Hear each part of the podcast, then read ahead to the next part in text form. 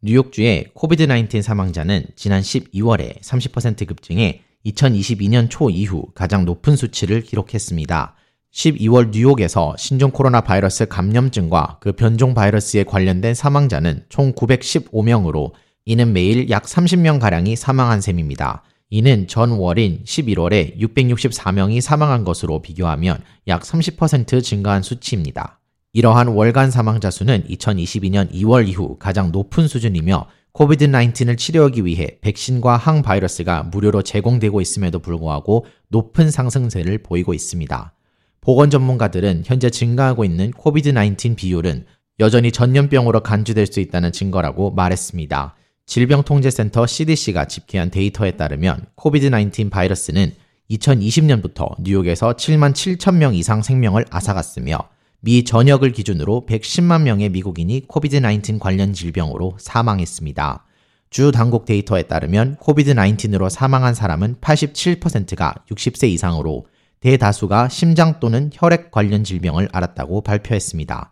지난 봄 바이든 대통령의 전 수석 의료 고문인 앤서니 파우치 박사는 미국이 팬데믹 단계에서 벗어났다고 발표한 바 있습니다.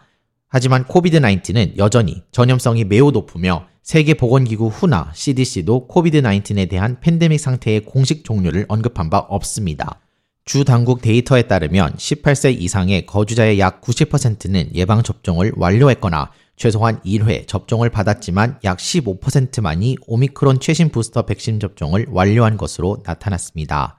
코비드-19으로 인한 입원 환자와 중증 환자 수도 빠르게 증가하고 있습니다. 지난 11월 1일 기준 2,846명의 환자가 병원에 입원했으며 중환자는 307명이었지만 12월 30일에는 3,960명의 환자가 병원에 입원했고 중환자 수는 413명으로 급증했습니다.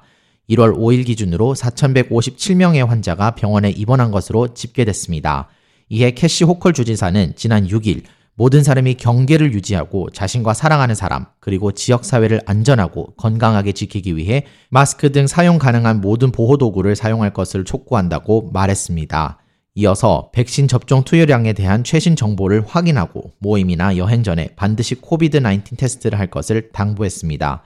또한 양성 판정을 받으면 의사와 가능한 치료 방법에 대해 상의하라고 권고했습니다.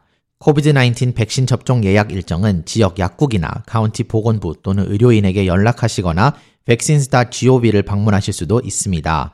438829 번호로 ZIP code를 문자로 보내거나 1800-232-0233으로 전화하여 가까운 위치를 찾을 수 있습니다. K-Radio 김재영입니다.